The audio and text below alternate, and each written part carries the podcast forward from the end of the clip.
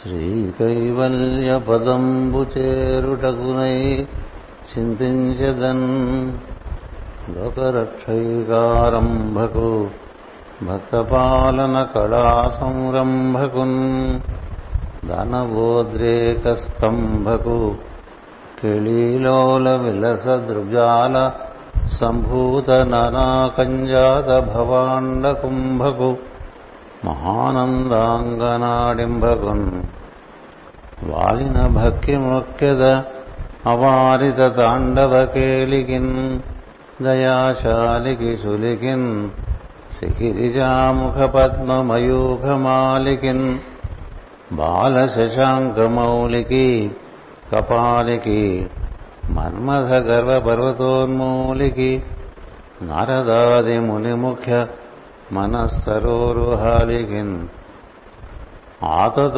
సేవజేషద సమస్త చరాచరభూత సృష్టి విజ్ఞాతకు భరతీ హృదయ సౌఖ్య విధాతకు వేదరాశి నిర్ణేతకు దేవతా నికర నేతకు కల్మషజేతకున్ అతత్రాతకున్ దాతకున్ నిఖిల లోక శుభప్రదాతకున్ ఆదరమొప్ప మొక్కిడుదు అద్రిసుతా హృదయానురాగ సంపాదికి వృషభేదికి ప్రసన్న వినోదికి విఘ్నవల్లికా ఛేదికి మంజువాదికి అశేష జగజ్జన నందవేదికిన్ మోదక ఖాదికిన్ సమద మూషక సాదికి సుప్రసాదికిన్ భాగవతము తెలిసి పలుకుట చిత్రంబు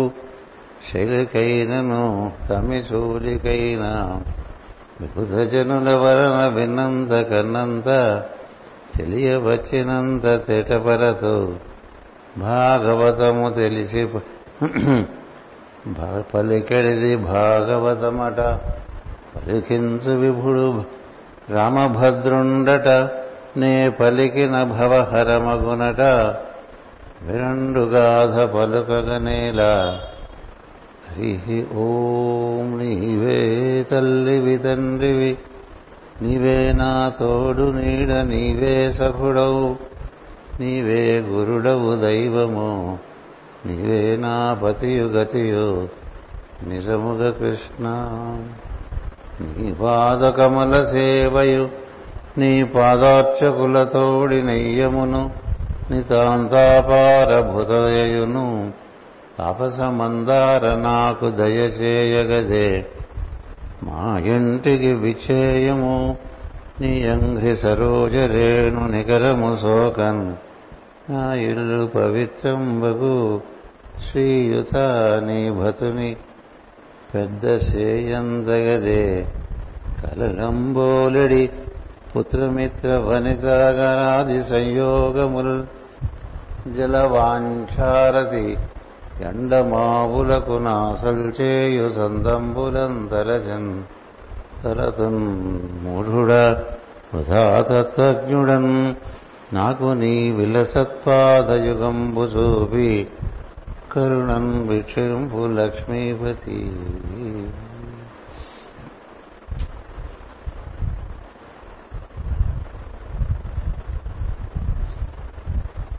సోదర బృందానికి హృదయపూర్వకమైన శుభాకాంక్షలు మరియు నమస్కారములు.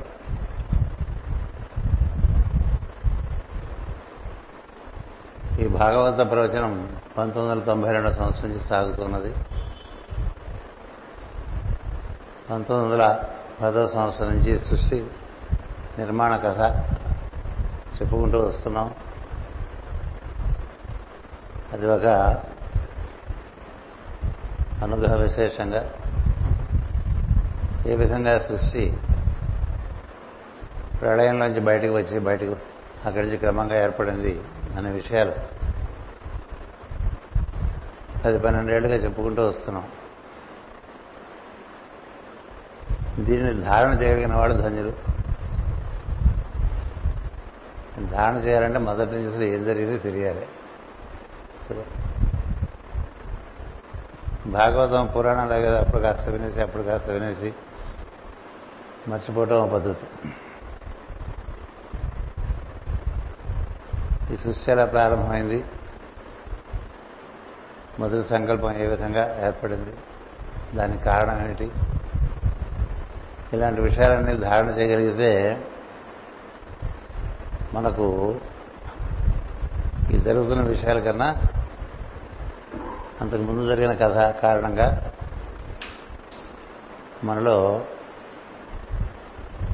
చైతన్యానికి ఒక విస్తారం కలిగి అవగాహన పెరుగుతూ భగవంతుడు జీవుల కోసం, జీవుల యందలి ప్రేమ కోసం అన్ని రకాలుగా ఎంతో చిత్ర విచిత్రాలతో సృష్టి నిర్మాణం చేశారో తెలుసుకుంటూ, అందులో ఏ విధంగా ప్రకృతి జరించింది, ఏ విధంగా కాలం జరించింది, ఏ విధంగా మహత్తు ఏర్పడింది, మహత్తులోంచి సత్వ అహంకారం, రజస్ అహంకారం, తమో అహంకారం అట్లా ఏర్పడ్డాయి,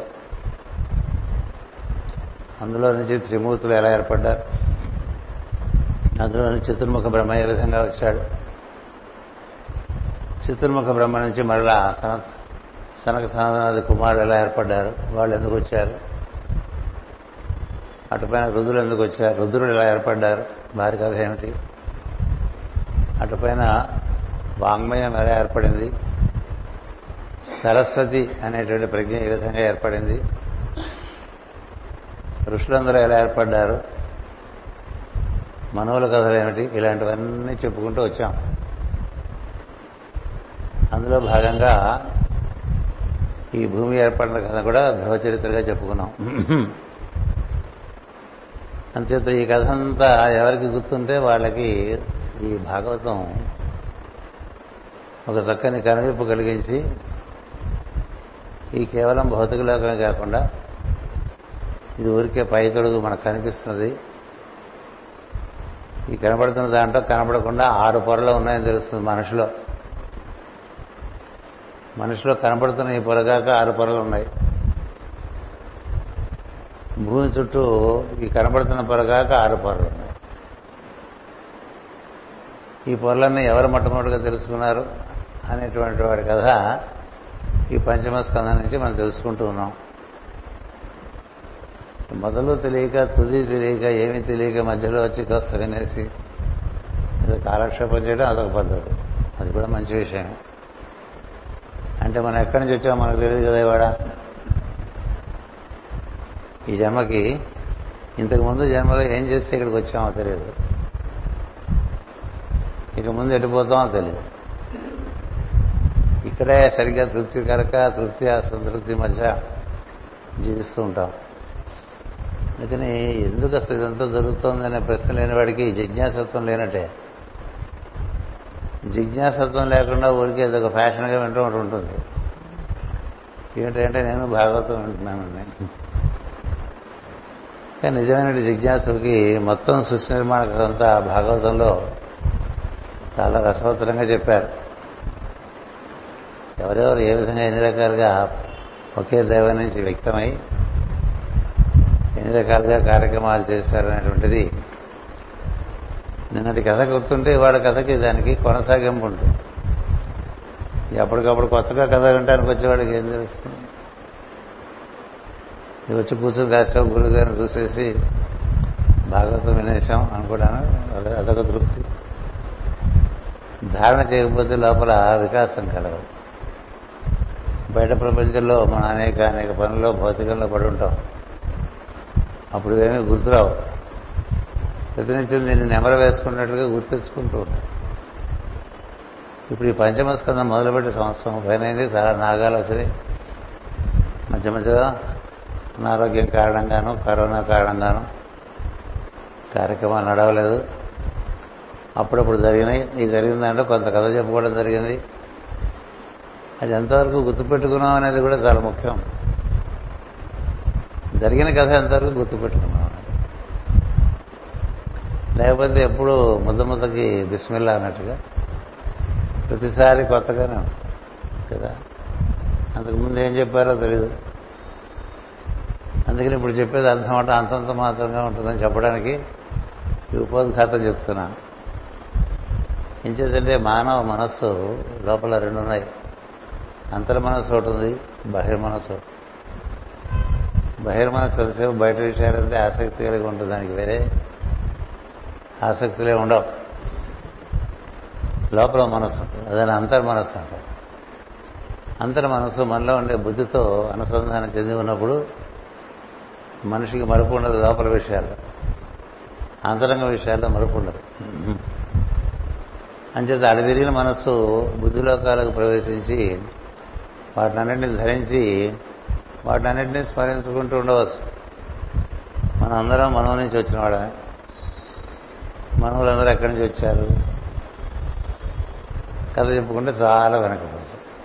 అలా వెనక్కి వెనక్కి వెనక్కి వెనక్కి వెనక్కి వెళ్తే సృష్టి నిర్మాణానికి ఇరవై నాలుగు తత్వాలు ఉన్నాయని, అరవై నాలుగు ఒక అండంగా ఏర్పడిందని, ఆ అండంలోంచి పదిహేను మంది అంతరిక్ష దేవతలు వచ్చారని, అవన్నీ కలిపి విరాట్ పురుషుని తయారు చేశారని, ఎన్నిలో ఎన్ని అన్ని కాదు. ఇది మరి ధారణ చేస్తారా? మనకదే అదంతా. అంచేత భాగవతం వింటాం పద్ధతి, దాన్ని ధరించడం పద్ధతి. ఈ భాగవత జ్ఞానాన్ని ధరించడం వలన మనలో ఉండేటువంటి శరీరంలో మరి ఒక శరీరం తయారవుతుంది ధాతువులతో. భాగవతమయమైన శరీరానికి సమస్తమైన జ్ఞానం అబ్బుతుంది. ఈ శరీరంతో ఆ జ్ఞానం అందుకోలేము, ఎందుకంటే ఈ శరీరానికి ఉండే సత్వధాతువుల్లో చాలా మార్పులు రావాలి. ఈ శరీరమే మారిపోవాలి. శరీరం లోపల శరీరం, శరీరం లోపల శరీరం, శరీరం లోపల శరీరం, అలా శరీరాలు ఉన్నాయి. ఎంతసేపు దీని సంగతితోనే మనం సరిపోతాం కదా. సూక్ష్మ శరీరం ఉంది, కారణ శరీరం ఉంది, భాగవతమైన శరీరం ఉన్నది. ధర్మకాయలని చెప్తారు, నిర్మాణకాయలని చెప్తూ ఉంటారు. ఐదు కోశాలతో ఉన్నటువంటి శరీరం, పంచభూతాలతో దీనిలో ఐదు శరీరాలు నిర్మాణం చేసుకోవచ్చు. అది జరగాలంటే తదనుకున్న జ్ఞానాన్ని బాగా ధరించాలి. అది కొంచెం గుర్తుపెట్టుకోండి, ఎందుకంటే వినంత మాత్రాన మనలో పరివర్తనలో మార్పు ఉందా? చాలా కాలంగా వింటున్న వాళ్ళు ఉన్నారు కదా. మన మాటలో కానీ, మన చేతలో కానీ, మన భావనలో కానీ, మన ఊహల్లో కానీ, మన జ్ఞప్తిలో కానీ అవన్నీ మార్పులు ఉంటే అటు తిరుగుతుంది మనసు. ఎవరైనా చెప్పినా నా మనసు అడ్డైపోతుంది నాన్న అన్నాడు ప్రహ్లాదుడు కదా. నువ్వెన్ని చెప్తున్నా నా మనసు అడ్డైపోతుంది అంటున్నాడు తప్ప ఇటుపోతాను. ఇటుపోతున్న వాళ్ళందరినీ కూర్చోబెట్టి అటు చక్కగా చెప్తుంటే ఇది ఇటే తిరుగుతూ ఉంటుంది కదా కదా బీచ్కి పోయేవాడిని పట్టుకొచ్చి ఇక్కడ కూర్చోబెట్టి మనం భాగవతం అంటే ఎక్కదు కదండి. మిక్సర్కి వెళ్దామా, బీచ్కి వెళ్దామా, సినిమాకి వెళ్దామా, వడిదారి అది ఇది ఒక దారి ఉంది. ఇట్లా అడ్డదారి, అడ్డదారి అంటే ఇట్లా సమాంతరంగా వెళ్తూ ఉంటాం. ఓ నిలువుదారి ఉంది. నిలువుదారిలో వెళ్ళే వాళ్ళకి ఆసక్తి కలిగి ఇది వస్తూ ఉంటారు, కానీ అడ్డదారి అలవాటు అయిపోయి ఎక్కువగా అడ్డదారిలోనే వెళ్ళిపోతారు. వెనుకటి గుణ మేళ మానవ కదరా సుమతి అని. ఇప్పుడు నేను ఇందులో చాలా విషయాలు ఈ పంచమ స్కంధనవే పోనీ లేటెస్ట్గా చెప్పినవి అడిగినా ఎవరు చెప్పలేరు, ఎందుకంటే దాంట్లో ధారణ లేదు. ఎందుకంటే రోజు డైలీ యాక్టివిటీలో ఉండే వాళ్ళకి ఏమిటి ప్రియవ్రతులు అంటే ఏమిటి? ప్రియవ్రతులు అంటే ఈ లోకంలో వరకు దిగి వచ్చినటువంటి వాడు సత్వలోకాలని అనుభూతి చెందడానికి, తదనుకున్నటువంటి పరిపూర్ణమైనటువంటి ఆనందం పొందడానికి దిగొచ్చినటువంటి మనువు ఆయన. మనం కూడా అంతే, అన్నీ అనుభవించాలనుకుంటాం కదా. అన్నీ అనుభవించాలని ఇట్లా గోడ చుట్టూ తిరగడం కాదు, లోపల గోడాలు ఉన్నాయి. అది చెప్పింది భారతీయ వాగ్మయం. లోపల గోడాల్లోకి తిరుగుతుంటే పుష్కర ద్వీపం, శంబళ అవన్నీ ఉంటాయి. బయట తిరుగుతుంటే శంబళ పుస్తకాలు చదువుకుంటే ఉంటాయి కదా. మనకి బయట నుంచి చెప్తుంటారు అక్కడ ఆశ్రమం ఉంది, ఇక్కడ ఆశ్రమం ఉంది, ఇక్కడ ఆ గురువు గారు ఉంటారు, ఇక్కడ ఫలానా ఉందిట, మైత్రేయ మహర్షి ఉన్నట, శ్రావస్తి గుహలనట, బదరికాశ్రమం ఉందిట, వేదవ్యాస మహర్షులు ఉంటారట. టాయేగా నేను ఎవరికి టా అంటే భౌతికంలో తిరిగే వాళ్ళకి టా. అలౌకికమైన విషయాల్లో ఆసక్తి ఉంటే అంతర్మనస్సు అలౌకిక విషయాలు దర్శనం చేస్తుంది. బాహ్య విషయం అనేది ఆసక్తి ఉందనుకోండి, బాహ్యం ఉంటాం. అందుకని ఈ జ్ఞానం అనేటువంటిది అంతర్గతమైన విషయం. దాని మీద మనకు ఉండే శ్రద్ధ పట్టేది ఆసక్తి బట్టి ఉంటుంది, జిజ్ఞాస బట్టి ఉంటుంది, తపన బట్టి ఉంటుంది.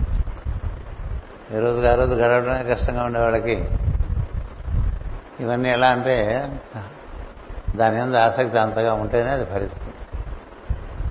దాని మీద ఆసక్తి లేక ఇది ఇది కూడా మనకు పనికొస్తుంది, మనం చేసుకునే పనులకి అసలు అక్కడెక్కడ దేవుడు సహాయపడతాడు ఇలాంటి ఆలోచనలు ఉంటాయి మనకి.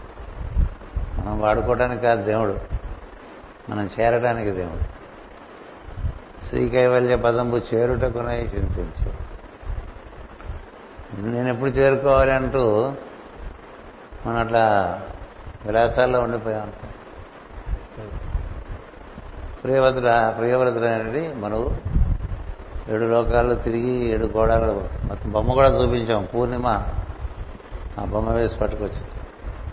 ఎట్లా ఉంటుంది ఈ భూపద్మం అనేటువంటి దృష్టి అటు పోవాలి. దృష్టి ఎంతసేపు ఈ భౌతికమైన విషయాలు, కుటుంబం, పిల్లలు, మనవలు, మనవరాళ్ళు, బంధువులు, మిత్రులు, ఈ జరిగే ఈవెంట్స్ ఇదంతా భౌతికం గుర్తుపెట్టుకోండి. అక్కడి నుంచి ఆరు లోకాలు ఉన్నాయి, అటు ఎప్పుడు పోతారు? అవన్నీ తిరిగి వచ్చేసాడు ఆయన, అంతా అనుభవం చేశాడు. అదంతా తన కుమారుడు అంటే అగ్నిధుడు అనేటువంటి ఆయనకు అప్పచెప్పాడు. అగ్నిధుడు కదా నలభై తొమ్మిది అగ్నులు మనలో ఎలా పనిచేస్తాయో చెప్పే కథ అది. ఆ కథ చెప్పుకున్నాం. అటుపైన అగ్నేంద్రుడి కొడుకు కింద వృషభుడి కథ చెప్పుకున్నాం. వృషభుడి కథ మనకి గురు పూజల్లో జాన్యులో వివరించడం జరిగింది. ఆ తర్వాత అస్వస్థత కారణంగా ఆగింది. ఇప్పుడు వృషభుడి కథ ఎవరు గుర్తుంటుంది? నాకే నాకు వస్తుంటుంది. వెనక్కి వెళ్ళిపోతూ ఉండాలా లేకపోతే ముందుకెళ్తూ ఉండాలా? వృషభుడు కథ అంటే మనలో ఉండేటువంటి వాక్య వృషభం. వృషభము అంటే రేపము అంటారు. అది మన గొంతులో ఉంటుంది. ఆ గొంతులో ఉన్న వాక్కు పైనుంచి దిగి వచ్చే వాక్కుగా దిగి వస్తే అది సరస్వతి. ఈ పరిసరాల నుంచి పరిస్థితుల నుంచి మనం మాటలు మాట్లాడుకుంటూ ఉంటాం. అది మన నుంచి వచ్చేటువంటి వాక్కు. ఈ క్రింద లోకాల నుంచి మనం బాహ్య ప్రపంచం నుంచి మనం రకరకాల వార్తలు అందుకని మాట్లాడుతుంటామే. నిజ రాజకీయ నాయకుల గురించి, క్రికెట్ టీముల గురించి, బంధువుల గురించి, మిత్రుల గురించి, దేశకాల పరిస్థితుల గురించి, ఈ భౌతిక లోకానికి సంబంధించిన విషయాన్ని మాట్లాడుకుంటూ ఉంటాం కదా. దాన్ని చప్పుడు అంటారు. చప్పుడు దాని శబ్దం అంటారు. దాన్ని నాయిస్ అంటారు, వాయిస్ అని. May may we fill the darkness of noise వీడు అన్నారు మాస్టర్ గారు. Noise noise noise noise noise ఎవరు మాట్లాడినా నాయిసే, వాయిసే లేదు. ది వాయిస్ ఇది రెడ్యూస్ టు నాయిస్. ఎంత బాగా మాట్లాడుతున్నామో అతిగా మాట్లాడేవాళ్ళు ఉంటారు, అందులో మ్యానిపులేట్ చేసి మాట్లాడేవాళ్ళు ఉంటారు, విమర్శ చేసి మాట్లాడేవాళ్ళు ఉంటారు, ఎటువంటి నిర్ణయం చేసి మాట్లాడేవాళ్ళు ఉంటారు, రకరకాల అభిప్రాయాలు వ్యక్తం చేస్తుంటారు. It's all noise. ఎందుకు నాయిస్ అవసరం ఉందా? ఎందుకు ఇచ్చాడు వాక్ అంటే ప్రపంచంతో అనుసంధానం చెంది నీ కార్యక్రమాలు నిర్వర్తించుకోవచ్చు. దానికి చాలా తక్కువ కంఠధ్వని వాడాలి. ఇష్టమైనప్పుడు అరవంలో చెప్పినట్టుగా వాయుమూడు అంటారు. నోరు మూసుకొని ఊరకుండా ఉత్తమంబు అంటాం కదా. ఎంత తక్కువ మాట్లాడితే అంత కదా. కంచు మోగినట్టు కనకంబ మోగునా అన్నారు. ఇప్పుడు నేను మాట్లాడుతున్నాను కదా, దాన్ని దాంట్లో రేపం అనేటువంటిది వోకల్ కార్డ్స్ అంటూ ఉంటాం. కంఠధ్వని అది పుట్టించేటువంటి ప్రజ్ఞ ఉంది. అది ఋషం, అది అవతారం. పైలోకాల నుంచి దిగవచ్చు.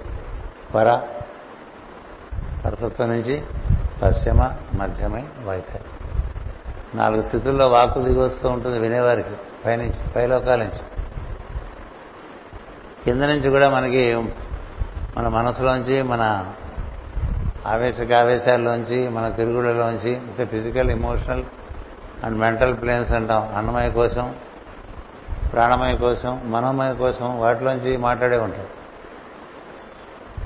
అలాగే సహస్రాల నుంచి ఆజ్ఞ నుంచి అందుకుని కంఠం హృదయం చేరి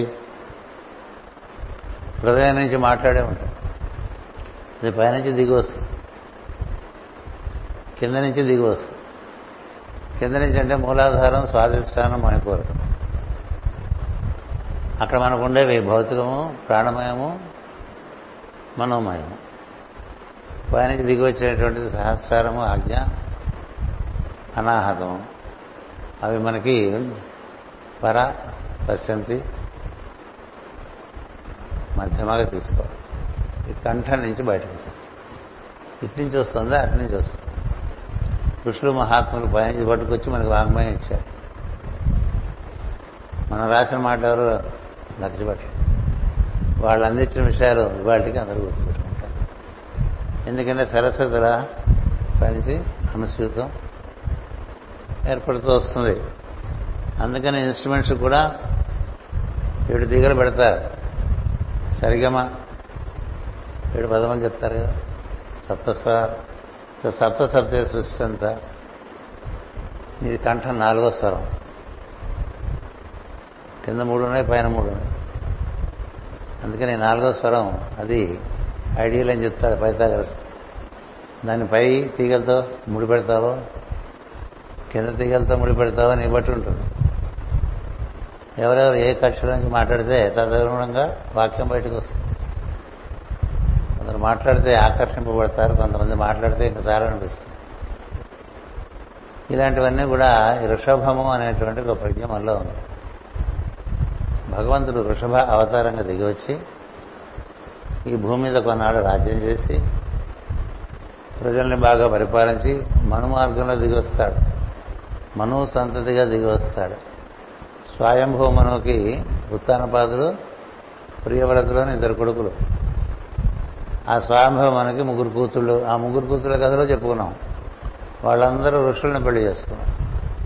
ఈ కొడుకుల కథలో ఈ రెండో కొడుకు కథ చెప్పుకుంటున్నాం. వెనక్కడనో మిమ్మల్ని బాధపడను, ఎందుకంటే మీకు ఏదో అప్పుడప్పుడు కాస్త కాస్త విన్నవాళ్ళు తప్ప దాన్ని చక్కగా ధారణ చేసిన వాళ్ళు ఎక్కడో కానీ ఉండరు. అది నా దృష్టి ఉంటే మంచిది. అంచేత ఈ ప్రియవ్రతుడికి పుట్టినటువంటి, అగ్నేంద్రుడికి పుట్టినటువంటి ఋషభుడు దిగివచ్చి వాక్కును ఎట్లా వినియోగించుకుంటే ఈ సృష్టి అంతా కూడా మనం అనుభూతి చెందవచ్చో చెప్పారు. వాగేవ ఋగ్వేద అన్నారు. ఋగ్వేదం అంటే ఏంటంటే వాక్యే అన్నారు. ఆ వాకు పరా ప్రశాంతి మధ్యమ వైఖరి వాకుగా ఉంటుంది. నువ్వు మాట్లాడకుండా ఉన్నావు అనుకో, నీలో భావరూపంలో వాక్కు ఉంటుంది. ఏవో ఆలోచనలు వస్తుంటాయి. ఏదైనా స్ఫురించింది అనుకో, మంచి విషయం, దాన్ని పశ్యంతి అంటారు. ఐడియా వచ్చిందంటూ ఉంటాం కదా. ఒక ఐడియా నీ జీవితాన్ని అది నడిపేస్తుంది అంటుంటాం కదా. మన ఐడియాలే మన జీవితాలు నడుపుతుంటాయి. అది వాడు చెప్పక్కర్లా. ఎవరి ఐడియాలు వాళ్ళ జీవితాలు నడుపుతుంటాయి. మీ మీ జీవితాలు ఇలా ఉన్నాయంటే మీ మీ ఐడియాలే, ఎవరి ఐడియాలు కాదు. నా జీవితం ఎట్లా ఉందంటే నా ఐడియాయే. అంచేత మన ఐడియా మనలో భాషించే విధానం అది పర నుంచి పశ్యంతి. ఆ పశ్యంతిగా ఏర్పడినప్పుడు దాన్ని సరస్వతి అన్నారు. ఆ పశ్యంతి మధ్యమాయి ఆ మధ్యమ వైఖరిగా దిగి వచ్చినప్పుడు వాక్కు వినియోగం తెలిసిన వాడు సమస్త సృష్టిని గెలుస్తాడని మహర్షులు ఎంతోమంది చెప్పారు. వాంగ్మయం అంటే అది అర్థం. సృష్టి అంతా వాంగ్మయమే. దాన్ని అడ్డగోలుగా వాడేస్తుంటాం. నాలుకను ఎలా పెడితే అలా మడిచేస్తుంటాం. అవసరానికి మాటలు మార్చేస్తుంటాం, మాటలు తిప్పుతూ ఉంటాం. లేదా మాటలు తిప్పాము, మడవలు తిప్పాము అంటూ ఉంటారు. కానీ అంతా చప్పుడు గోల. అందుకని మనసుకి ముందు ధ్వని రేభంలోంచి వెళ్ళిపోతే క్రమంగా ధ్వని మనసులో చేరుతుంది, మనసులో గందరగోళంగా ఉంటుంది. చాలామందికి ఒంటరిగా కూర్చుంటే వాళ్ళ బుర్ర వాళ్ళనే తినేస్తూ ఉంటారు, పిచ్చికిపోతూ ఉంటుంది. అందుకని ఆ టీవీ పెట్టుకుని ఈ సెల్ ఫోన్ పెట్టుకుని అందులో వెళ్ళిపోతుంది. అలా కళ్ళు మూసి కూర్చోలేరు, ఎందుకంటే వాళ్ళ మనసే వాళ్ళకి పెద్ద న్యూసెన్స్. అందుకని the noise in the mind, noise in the mind దాటితే నిజమైన silence. Noise in the mind దాటితే ఆ నిశ్శబ్దంలో అప్పుడు వాయిస్ ఆఫ్ ది సైలెన్స్ వినపడుతుంది. చాలా గందరగోళంగా మానసిక లోకంలోనూ భౌతిక లోకంలో దరదలాడించేస్తుంటే వాక్కులతో నీకు సైలెన్స్ ఎక్కడి నుంచి వచ్చింది? సైలెన్స్ అయిన వాడికి వాయిస్ అయింది, సైలెన్స్ ఉంది. భగవంతుడు పిలిస్తే నీకు వినపడదు, గురువు పిలిస్తే నీకు వినపడదు. అట్నుంచి వాళ్ళు ఏం చెప్పలేదనుకుంటాం, చెవిటి వాడికి ఏం చెప్తారు? చెప్పిన వినపడదు కదా. బదిర శంఖారావములు అందేందు ఉదయములు బదిర శంఖారావములు అన్నారు. అంచేత ఈ చప్పుడు తగ్గించుకోవాలి, మైండ్లో చప్పుడు తగ్గాలి, వాక్కులో చప్పుడు తగ్గాలి. తగ్గితే నీకు ఒక నిశ్చలమైనటువంటి నిర్మలమైనటువంటి ఒక ఆకాశ స్థితి నీలో ఏర్పడుతుంది. అప్పుడు నీకు వినిపించేది ఆకాశవాణి. మనకి వినిపించినవి మనకి వినిపించి మనకి అనిపించినవి అన్నీ కలిపేసి మనం ఏదో పెద్ద ప్రపంచాన్ని మభ్య పెడుతూ ఆ ఆ మభ్యలో నా మాయలను మనం పడిపోయి బతుకుతూ ఉంటాం. అంతే, నీ కర్మ అందులోనే కొట్టుకుంటూ ఉంటావు శ్లేషంలో ఎగులాగా. అలా కాకుండా ఉండటానికి ఋషభావతారం వచ్చింది. నువ్వు కనుక ఎంత వాంగ్నియమం పాటిస్తావో తద్వారా నీకు నీలోనూ ఉన్నటువంటి ఆకాశము నీకు శబ్దాన్ని అందిస్తుంది, ధ్వనిగా అందిస్తుంది, సందేశంగా అందిస్తుంది. ఆ సందేశాన్ని బట్టుకుని నీ కార్యక్రమాన్ని ఏర్పాటు చేసుకుని దాని గురించి మాట్లాడకుండా మనం సాగి వెళ్ళిపోతూ ఉండాలి. అది మార్గం. అలా ఊర్ధ్వలోకాల నుంచి వచ్చేటువంటి ప్రజ్ఞ అందుకుని దాన్ని చక్కగా నిర్వర్తించి ఈ ఋషభుడు అనేటువంటి ఈయన ఆదిబుద్ధుడు అని పిలుస్తారు. ఈయన రాజ్యం పరిపాలన చేశారు, ప్రజల్ని బాగా చూసుకున్నారు. తండ్రి కన్న తండ్రి వల్ల ప్రజలందరినీ పరిపాలించాడు, అందరికీ బోధ చేశాడు. మన బోధలన్నీ చెప్పుకున్నాం మనం గురు పూజలో, మర్చిపోతాం కదా. మనలో పెద్ద అడ్వాంటేజ్ ఏంటంటే మర్చిపోతాం, ఎందుకంటే we are more in the objective mind, not even in the subjective mind. Subjective mind అంతరంగం అంటారు, దాన్నే చిత్తం అంటారు. ఆ చిత్తం మనలో ఉండే బుద్ధితో కలిసి ఉంటుంది. ఆ బుద్ధిని ప్రద్యుమ్నుడు అంటారు. ఆ బుద్ధి అనేటువంటిది జీవుడు ఒక వెలుగు, ఆయనే సంకర్షణుడు అంటారు. ఆ సంకర్షణ మూలం వాసుదేవుడు. వాసుదేవ సంకర్షణ ప్రద్యుమ్న అనిరుద్ధ వ్యూహాలు అంటారు. సనక సనందన సనత్ కుమార సనత్ సుజాతులు అంటారు. నాలుగు నాలుగు నాలుగుగా చెప్తూ ఉంటారు వీటిని. ఇట్టించి పైకి హృదయం నుంచి హృదయము, అటు పైన విశుద్ధి ఆకాశం, ఆ పైన ఆజ్ఞా సహస్రం, అట్లా నాలుగు అటుపోతూ ఉండాలి. ఈ ఉదర విధానం పైన జీవించాలి, కింద పొట్టలో జీవించకూడదు. పొట్టలో జీవిస్తే నాకేం కావాలనే దాని మీద ఉంటుంది మనసంతా. పొట్ట పైన జీవిస్తే అందరికీ ఏం కావాలి, మనం ఎందుకు వచ్చాం, ఏం చేయడానికి వచ్చాం, ఏం చేస్తున్నాం, ఇలాంటి విషయాలంతా ఆసక్తి కలుగు. అందుకే నాకు వచ్చిన పని చక్కగా నిర్వర్తించి అందరికీ చక్కటి జ్ఞానాన్ని ఇచ్చి నీ గురించి నువ్వు అనుకుంటున్నంతా అది తాత్కాలికము, నువ్వు దేవుని యొక్క అంశగా శాశ్వతుడివి అనేటువంటి బోధన కూడా అందించి ఆయన వెళ్ళిపోతారు. మనకేం జరుగుతుందంటే ప్రియవ్రతులు అనేటువంటి ఆయన ఏడు లోకాలు పరిచయం చేశారు. ఏడు లోకాల్లోనూ ఎలా మనం అనుభూతి పొందవచ్చు అనేది పరిచయం చేశారంటే సహస్రాల వరకు మనకి అనుభూతి ఉంది. మనం గ్రౌండ్లో ఉన్నాం, కార్ పార్కింగ్ ప్లేస్లో. ఫస్ట్ ఫ్లోర్ లేదు, సెకండ్ ఫ్లోర్ లేదు, థర్డ్ ఫ్లోర్, అంతకుమించి ఆరు ఫ్లోర్లు ఉంటాయి. ఆరు ఎవడికి అక్కర్లా, గ్రౌండ్. ఆ గ్రౌండ్లో తిరుగుతూ అదే అంతా అనుకుంటూ ఉంటాం. ఈ ఏడు లోకాలు నువ్వు జీవుడుగా సంచరించవచ్చు అనేటువంటిది ఋషులు వారలా సంచరించి అనుభూతి చెంది మనకి ఆనందించినటువంటి వాంగ్మయం మనది. అది చాలా విశేషమైన వాంగ్మయం. అందుకని మనకి మామూలుగా కూడా మనం చదివేప్పుడు కూడా త్రిపాద అమృతం దివ్య అంటూ ఉంటాం. మూడు పాదాలు అమృతత్వంతో కూడినవి దివ్యమైనవి ఉండగా ఈ మృతము మాటిమాటికి పాడే మారిపోయే దాంట్లో ఎందుకురా బతుకుతామని చెప్పం. పాదోశ విశ్వాభూత అని త్రిపాదశ అమృతం. మిగతా మూడు పాదాలు ఏవి, వాటి గురించి ఆలోచిస్తామా? దానికి మనం నిలువుదారిలో వెళ్ళాలి. నిలువుదారిలో వెళ్ళటమే యోగ మార్గంలో వెళ్ళటం. అంతేగాని ఈ ఫోటోలన్నీ నేను పెట్టుకుంటే వాళ్ళు ఎవరో మనం తీసుకెళ్ళరు. ఆ ఫోటోల్లో ఉండే వాళ్ళందరూ అలా వెళ్ళొచ్చి చెప్పారు, ఇలా వెళ్ళాం, మాకు చాలా బాగుంది, ఇలా ఇలా ఉంటుంది, మేము ఇలా చేసుకున్నాం, మీరు కూడా అలా చేసుకుంటే మీరు అలా వెళ్ళొచ్చు అని చెప్తారు తప్ప ఎవరు పట్టుకెళ్ళరు. గుర్తుపెట్టుకో, ఎవరో తీసుకెళ్ళి ఇక్కడ కూర్చోబెడితే ఏమైపోయావు. సహస్రంలో కనకపు సింహాసనమున సునకమును కూర్చుండబెట్ట శుభలగ్నమున అన్నట్టుగా అయిపోతుంది. అందుకే తీసుకెళ్ళరు. వాళ్ళకి అవన్నీ తెలుసు.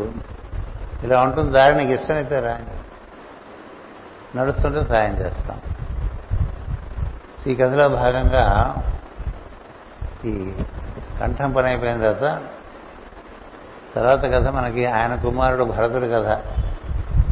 అది మొదలుపెట్టడానికే మనకి ఇరవై నిమిషాలకు వచ్చాం. ఎందుకంటే పాత కథ మర్చిపోతూ ఉంటాం. మధ్య మధ్యలో ఇలాంటి డిస్కనెక్షన్స్ ఉంటే ఇంకో అరగంట పోతుంది. ఇప్పుడు రామకృష్ణ వచ్చాడని మళ్ళీ చెప్పానుకోండి, ఈరోజు క్లాస్ అయిపోతుంది. రాధికి వచ్చిందని చెప్పి వాడు మొదలుపెట్టి మళ్ళీ సృష్టి నిర్మాణంగా చెప్పలేము కదా. ఇంట్రెస్ట్ ఉంటే పాతవన్నీ చదువుకోవాలి. తెలియని వాళ్ళు ఏం చేయాలి? నిన్న పాఠానికి రాలేదు అంటే నిన్న పాఠం ఏం చెప్పారని వాడు చదువుకోవాలి.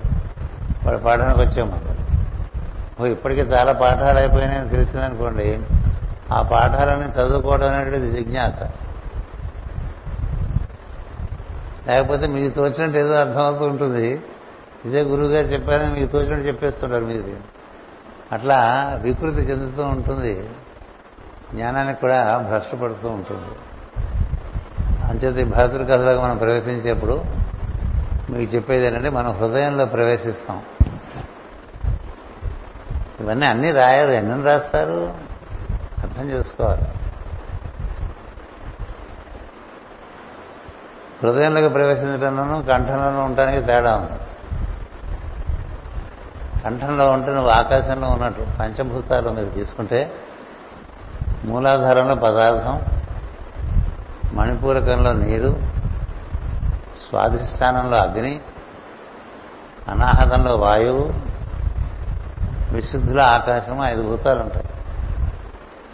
ఈ ఐదు భూతాలు మనలో ఎప్పుడూ పరిశుభ్రంగా ఉండాలి, చాలా పరిశుభ్రంగా ఉండాలి. భౌతిక పదార్థం మనలో పరిశుద్ధంగా ఉండాలి.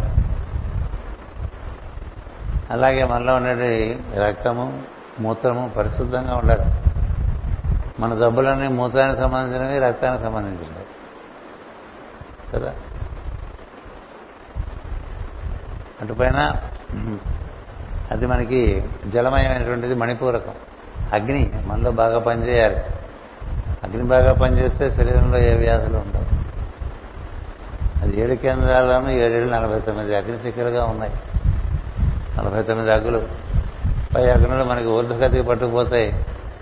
కింద ఉండే అగ్నులు మనకి దేహ పోషణకి, ఇంద్రియ పోషణకి, మనస్సుకి బలంగాను అన్ని లోకాల్లోనూ పనిచేస్తాం. అహం వైశ్వానరో భూత్వా ప్రాణినాం దేహమాశ్రిత ప్రాణాపాన సమాయుక్త పచామ్యన్నం చతుర్విధమని తీసుకున్న ఆహారం నుంచి ఆ విధంగా భగవంతుడు మనకి ఈ అగ్నిస్వరూపుడై ఎంతమంది ఎన్ని కక్షల్లోకి ఆయన మనకి బలాన్ని సమకూరుస్తూ ఉంటాడు. పైలోకాల్లో అనుభూతులు, దర్శనాలు ఇస్తూ ఉంటాడు. అదంతా కూడా ఆజ్ఞ కథ. వృషభుడు కథ కంఠం కథ. నోరుంది కదా అని మాట్లాడకండి, దురదృష్టం. ఒక మానవుడికి నోరిచ్చాడు తమాషాగా. నోరంటే వాక్ వాక్ ఉంది. మిగతా జీవులందరికీ తినటానికే మనం మాట్లాడుతాం, తింటా అందరూ చేస్తారు, మనం చేస్తాం. మాట మనిషికి మాత్రమే, దేవతలకు కూడా వాక్కు లేదు, దేవతలకు వాక్కు లేదు, మనకే వాక్కు. అని చెప్పి ఈ వాక్కును ఎలా వినియోగించుకోవాలి తెలుసుకోకుండా ముందుకెళ్తే అందుకని వాక్కు గురించి చెప్పారు. ఇప్పుడు హృదయం దగ్గరికి వస్తాడు భరతుడు కదా, హృదయం కదా. హృదయం అంటే చాలా పెద్ద జంక్షన్ అది. అక్కడే మనకి ఊర్ధ్వ అధస్థ లోకాలు రెండు కూడా చక్కగా వాటి యొక్క కలయిక స్థానం, అది సంగమ స్థానం. కింద మనకి పంచేంద్రియములకి హృదయమే కేంద్రం, పంచేంద్రియములకి హృదయమే కేంద్రం. హృషికేశ్ హృషికేశ్ అంటుంటారు కదా, ఇదే హృషికేశం. హృషికేశ్ వెళ్ళిన తర్వాత కదా బద్రీ వెళ్తారు, కేదార్ వెళ్తారు. హృషికేశం వెళ్ళకుండా అక్కడికి వెళ్ళదాం కదా, అట్లా పెట్టారు దారి. ఈ హృషికేశం మనకి అక్కడ పంచేంద్రియాలు ఉంటాయి, ఊర్ధముఖంగా ఒకటే దారి ఉంటుంది, సుషుమ్న నాడి ద్వారా ఒక ద్వారి ఉంటుంది, కిందకి వంద దారులు ఉంటాయి ఈ పంచేంద్రియాల ద్వారా. అక్కడ కూర్చుంటే ఈ లోకంలోకి దిగిరావచ్చు, ఆ లోకాల్లోకి వెళ్ళచ్చు. అది భరతుడి కథ. అంటే ఇవన్నీ కథల్లో ఒక అనుసృతంగా ఒక ఆరోహణ క్రమము, ఒక అవరోహణ క్రమము మనం అర్థం చేసుకుంటూ తదనుగుణ తదనుగుణంగా అవగాహన చేసుకుంటూ వెళ్ళాలి. ఎప్పుడూ ఇంద్రియాలు ఏవో ఒకటి చూపిస్తూనే ఉంటాయి, మనం వాటి వెంట పడిపోతూనే ఉంటాం. అది ఇంద్రియాలే లేకపోతే మనం ప్రపంచంలోకి వెళ్ళలేం. ఇంద్రియం లేకపోతే బయట ఏం చూడలేం, బయట ఏం వినలేం, బయట నుంచి ఏం తినలేం, బయట విషయాలు ఏమైనా ముట్టుకుని అనుభూతి పొందలేం. అది పువ్వో అది ముళ్ళో కూడా తెలియదు కదా స్పర్శ లేకపోతే. స్పర్శ జ్ఞానం, గ్రహణం అంటే వాసన చూసే జ్ఞానం, రుచి, చూపు, వినికిడి, ఇవన్నీ మనకి బయట పరిజ్ఞానం ఇవ్వటే కాకుండా అవి లోపల కూడా అంతరంగంలో కూడా వాటిని వినియోగించుకోవచ్చు. అందులో అంతరేంద్రియములు అంటారు, వాటిని బాహ్యేంద్రియములు అంటారు. అవన్నీ హృదయంలో ఉంటావు ఉంటాయి దేన్ని ఎలా వాడుకోవాలో తెలిసి వాడుకోవాలి. భరతుడికిను భరతుడు కూడా మహానుభావుడు, ఆయన కూడా ఇవన్నీ భగవంతుని అవతారాలు. అందుకని ఏకవింశతి అవతారాలని భగవంతుని గురించి చెప్తూ ఉంటారు భాగవతంలో. పదే కాదు అవతారాలు, ఏకవింశతి అవతారాలు అంటే ఇరవై ఒక్క అవతారాలు చెప్తారు. అది కాక హరికళలు అని చెప్తారు అప్పుడప్పుడు. అలా వచ్చి కొంత ఒక కళ చూపించి ఒక విలువ నేర్పి వెళ్ళిపోయిన కథలు ఉంటాయి, అలా కొన్నాళ్ళు ఉండి నిర్వర్తించిన కథలు ఉంటాయి. పరిపూర్ణంగా ఒక యుగాంతంలో కానీ ఒక యుగం ప్రారంభంలో కానీ వచ్చి నిర్వర్తిన కథ నిర్వర్తించిన కథలు ఉంటాయి. అంచేత ఋషభుడు కూడా ఈ అవతారమూర్తిలోకే వస్తాడు, భరతుడు అవతారమూర్తిలోకే వస్తాడు. ఇది చెప్పినప్పుడు ధ్రువుడు ధ్రువుడు కూడా చెప్పాను, కేవలం నారాయణుడే ధ్రువుడిలాగా వచ్చాడు. ఇవన్నీ మనకి ఖాళీగా ఉన్నప్పుడు పాత సినిమాలు, పాత సినిమా పాటలు, పాత మన ఫోటోలు, మన చిన్నప్పటి ఫోటోలు ఇవి చూసుకోకుండా మనకు అంతకన్నా పాత కదా మనంతా కూడా నారాయణ నుంచి దిగి వచ్చాం. ఆయన కౌస్తవం అనే మణిలోంచి అక్కడి నుంచి దిగిచ్చి దిగొచ్చి దిగొచ్చి దిగొచ్చి దిగొచ్చి దిగొచ్చి దిగొచ్చి భూమి మీద పడ్డా. ఇంతలా ఎందుకు కిందకి దిగి వచ్చేసామంటే అక్కడి నుంచి నేను పట్టుకుపోయారు. అప్పుడు అంతకుముందు ప్రళయం వచ్చినప్పుడు మనం ఏ స్థితిలో ఉన్నామో ఆ పరిస్థితి ఆ పరిస్థితిలోకి మళ్ళీ తీసుకొచ్చి పెట్టేస్తారు. ఇవాళ రాత్రి పడకుండా రేపు పొద్దునకి మహాత్ములు అయిపోం కదా.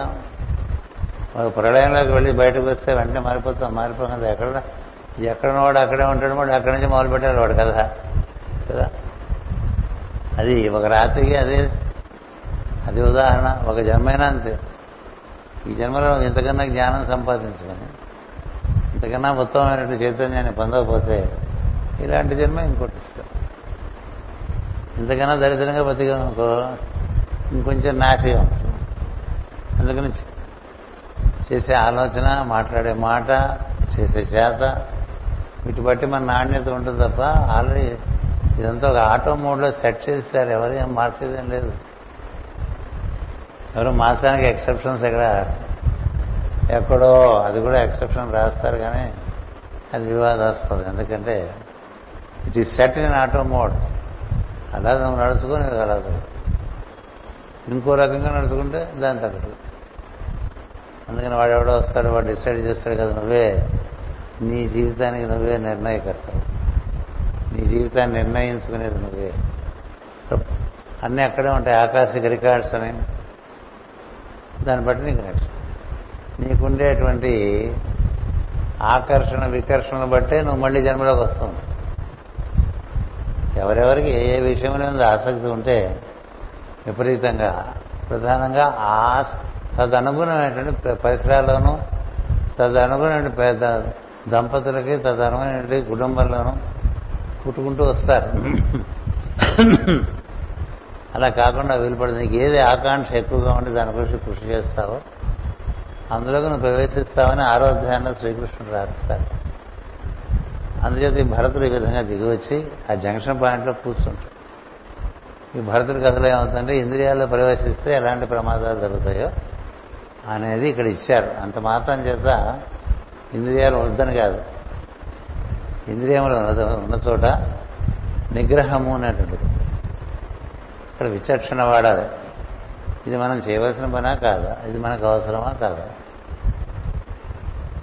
విచక్షణ లేకుండా మాట్లాడటం, విచక్షణ లేకుండా తిరగటం, విచక్షణ లేకుండా అవి ఇవి కోరుకోవడం మొదలు పెడితే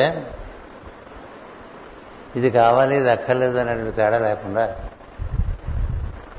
రకరకాలుగా అవసరం లేనివన్నీ కోరుకుని ఒకటి కాలం వృధా అయిపోతుంది, రెండు చాలా తెగమకు వచ్చేస్తుంది, మూడు చిక్కులు వేసుకుంటూ ఉంటాం, నాలుగు ఎటు పోవడానికి వీలైన పరిస్థితి వచ్చేస్తుంది. మనిషి అనేవాడికి ఇరవై ఏడేళ్ళ నుంచి ముప్పై ఐదేళ్ళ లోపల వాడికి ఒక స్థితి ఏర్పడాలి, అక్కడి నుంచి ప్రయాణం అలా ఇచ్చారు పెద్దలు. ఏడేళ్ళకి విద్యాభ్యాసం మొదలు పెడితే అక్కడి నుంచి పద్నాలుగేళ్ళు విద్య నేర్చుకుంటే ఇరవై ఒక్కేళ్ళకి, అక్కడి నుంచి ఇంకో ఏడేళ్ళు వేసుకున్నా ఇరవై ఎనిమిదేళ్ళకి విద్యాభ్యాసం పూర్తయిపోతే నువ్వు పెళ్లి చేసుకుంటావో చేసుకోవో అది నీ యొక్క పరిస్థితి బట్టి ఉంటుంది. అక్కడి నుంచి ముప్పై ఐదు లోపల జీవితంలో ఆర్థికంగాను దైహికంగాను స్థిరపడాలి. ముప్పై ఐదేళ్ళకి స్థిరపడిన వాడు ఎప్పటికీ స్థిరపడ్డాడు. ఆ స్థిరపడ్డవాడు దాన్ని ఒక చక్రం అంటారు. ముప్పై ఏళ్ళు మనకి శని చక్రం అంటారు. ముప్పై ఐదేళ్ళకి ఒక కన్సెషన్ ఇచ్చి ఇచ్చారు. అప్పటికి కూడా సెటిల్ కాకుండా ఇంకా ఎప్పటికీ సెటిల్ కాకుండా తిరిగేవాళ్ళు ఉంటారు. సార్ ఉద్యోగంలో సెటిల్ గారు, ఒక కుటుంబంలో సెటిల్ గారు, ఎప్పుడు అన్నీ మార్చుకుంటూ జీవిస్తాం. ఎప్పుడు నువ్వు మొదలు పెడతావు అసలంటూ జీవిత ప్రయాణం సాగాలంటే అంతర్లోకాల్లోకి నీకు బయట కుదురుండాలి. బయట కుదురులేని వాడు లోపల మాటి మాటికి అన్ని మార్చుకుంటూ ఉంటారు. ఏమొస్తే అది మార్చుకుంటారు. ఒక వాచి చాలు, ఒక జన్మకి అది పాడైపోయింది. వాచీలు మారుస్తారు, కళ్ళగోళ్ళు మారుస్తారు, అరిగిపోతాయి, కానీ చెప్పులు మార్చేవాళ్ళు కాదు. ఇప్పుడు అన్నీ మారుస్తారు. ఇప్పుడు మార్చుకోవడం ఎందాకొచ్చిందంటే పెళ్ళాలని మొగుళ్ళు, మొగుళ్ళని పెళ్ళాలని మార్చుకున్నారు కూడా వచ్చేసారు. ఎందుకంటే మనసులో అంత మార్పు అనేటువంటి ఒక జాడ్యం బాగా ఏర్పడిపోయింది. ఎందుకంటే తృప్తి లేక తృప్తి లేక ఎప్పుడు ఏది కనబడితే అది కావాలనిపిస్తుంది. నీకు కావాలనిపించే వాటి వెంట పడిపోతుంటే ఏమైపోతుంది, ఒక కథ ఉంటుంది. అలా కాకుండా వీటి వెంట పడకుండా అటు వెళ్ళాడు అనుకోండి, ఆ కథ ఉంటుంది. రెండు కథ. అందుకే హృదయంలోకి వస్తే అక్కడి నుంచి హృదయ వితానం కిందకి వచ్చేసాం అనుకోండి, ఉదర వితానం కిందకి ఈ ప్రపంచంలోకి దిగి వస్తే అది ఒక అరణ్యంలోకి దిగి వచ్చినట్టు. రాముడు అరణ్యవాసం చేశాడు, యుధిష్ఠిరుడు అరణ్యవాసం చేశాడు. మనకి రెండు ఇతిహాసాల్లో కూడా అరణ్యవాసం కథలు ఉన్నాయి.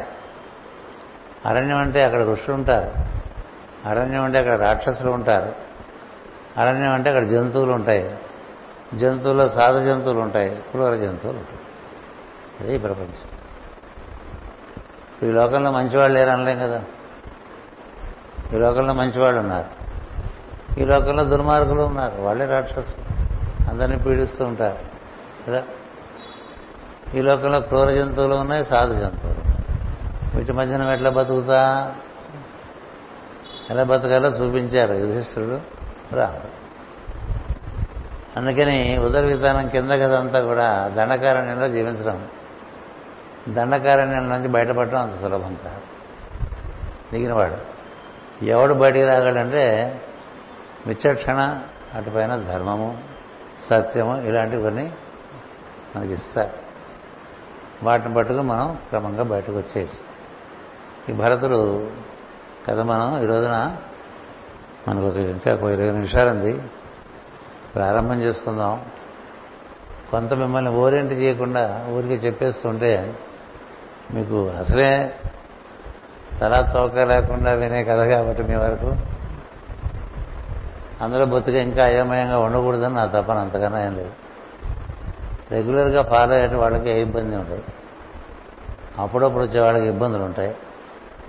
అప్పుడప్పుడు వచ్చే వాళ్ళు కూడా భయ దైవం ఉన్నాడనే ఉద్దేశంతో ఈ విధంగా కాసేపు చెప్పవలసిన భావన కలుగుతుంది. చుట్టం చూపుగా వచ్చేవాళ్ళు ఉంటారు, ఎక్కడున్నా వినేవాళ్ళు ఉంటారు, ఇద్దరు ఈ చివరి వాళ్ళు ఉంటారు, ఆ చివరి వాళ్ళు. ఎక్కడ ఉన్నా ఇటు మీకు భాగవతం వినేవాళ్ళు ఉన్నారు, మరి భూగోళం మీద. అప్పుడప్పుడు ఇంటూ ఉండే వాళ్ళ దగ్గర నుంచి అంతవరకు ఉంది రేంజ్. మరి ఈ రేంజ్ అంతా మరి బోధకుడికి వాడి చేతనలో ఉంటారు. ఎందుకంటే వింటున్నాడు కదా అని, వింటున్నవాడు ఎవడు? జీవుడు. జీవుడు ఎవరు? దైవస్వరూపుడు. ఆ దృష్టితో అప్పుడప్పుడు మనం రెగ్యులర్గా క్రమంగా కలవనప్పుడు కొంచెం రివిజన్ ఎక్కువ జరుగుతూ ఉంటుంది. వృషభుని పుత్రుడైన భరతుడు రాజే భూమిని పాలించను. విశ్వరూపుడైన రాజు కూతురైన పంచజని అని ఆమెను వివాహమాడి గృహస్థ ధర్మం స్వీకరించాడు. పంచజని అంటే అక్కడి నుంచి అంతా ఐదు ఐదు ఐదుగా వస్తాయి, మనలో అన్నీ ఐదు ఐదు ఐదుగా ఉంటాయి. అందుకనే మనం మకరం అంటారు. చేతి కూడా ఐదు వేళ్ళు ఉంటాయి, కాలికి ఐదు వేళ్ళు ఉంటాయి.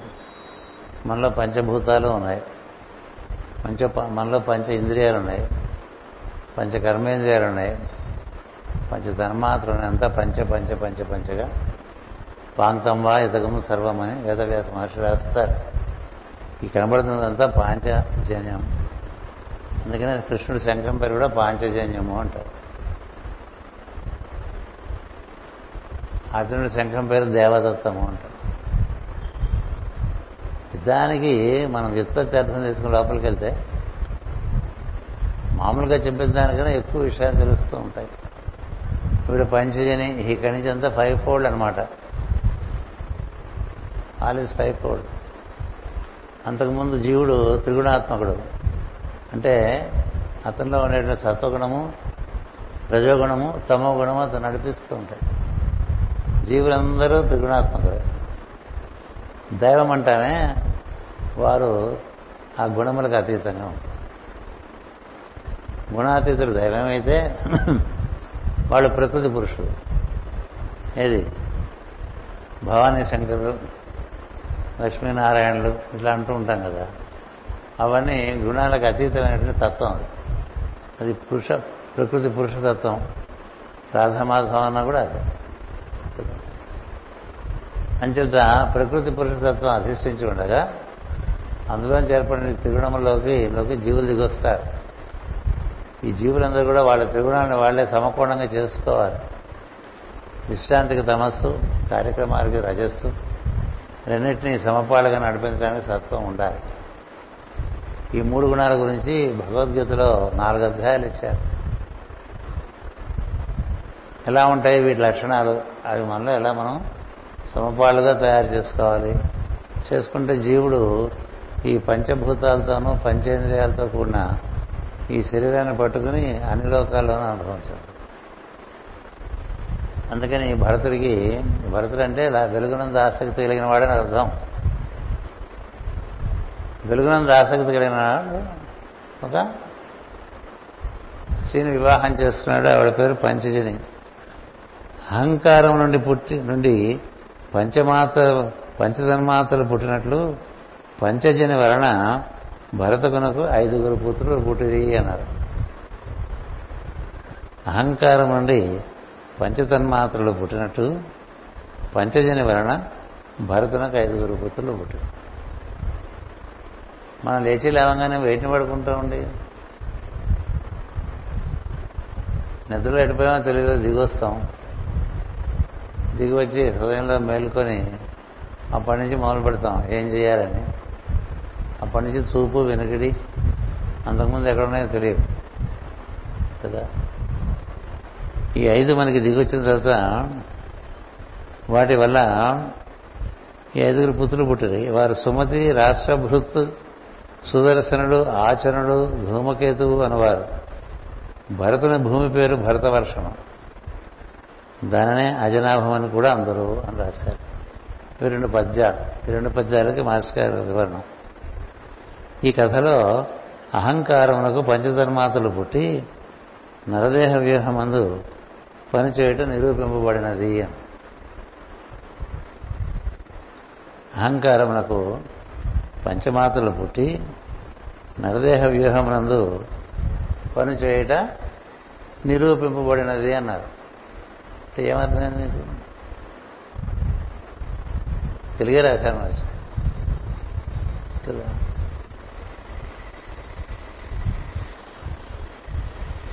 హృదయంలో ఉండేటువంటి వాడు ఎప్పుడు చెప్తుంటానేమో, హృదయంలో ఉండేటువంటి వాడు నేను అనుకోకండి, అతడే నేను అనుకోండి, అప్పుడే కనెక్షన్ ఉంటుంది. సోహం అనేది మన కనెక్షన్ బుద్ధలో కరెక్ట్. అది మనకి శ్వాస ద్వారా ఎప్పటికీ నిర్ గుర్తు చేస్తూ ఉంటుంది. శ్వాస పైనుంచి వస్తుంది కదా, శ్వాస ఇలా మనకి నాసపుటాలో చేరి ఈ భూమధ్యం చేరి అక్కడి నుంచి దిగి వచ్చి హృదయం వరకు దిగి వచ్చి మళ్ళీ వెనక్కి వెళ్తూ ఉంటుంది శ్వాస. అది మనకి చెప్పేది ఏమిటంటే సోహం అని చెప్తూ ఉంటుంది. నువ్వు దిగొచ్చిన వాడిరా, నువ్వు దిగొచ్చిన వాడిరా అని చెప్తూ ఉంటుంది. ఎక్కడి నుంచి దిగివచ్చావంటే దైవం నుంచి దిగివచ్చావు. దైవం నుంచి త్రిగుణాల్లోకి దిగివచ్చి త్రిగుణాల్లోంచి మనం మేలుకుంటాం. పొద్దునే మేలుకొనగానే మనం నేనున్నాను అనుకుంటావు కదా. అప్పుడే నీకు దైవమైన నేనుగా ఉన్నానని గుర్తొస్తుందా? ముందు నేనున్నానని గుర్తు వచ్చి ఆ తర్వాత దైవమే నేనున్నానని గుర్తు రావడం సత్సాధకుడు జరుగుతుంది. నేనే ఉన్నాను అనుకున్నవాడు అలాగే గాడిదలే బయటకు పోతాడు.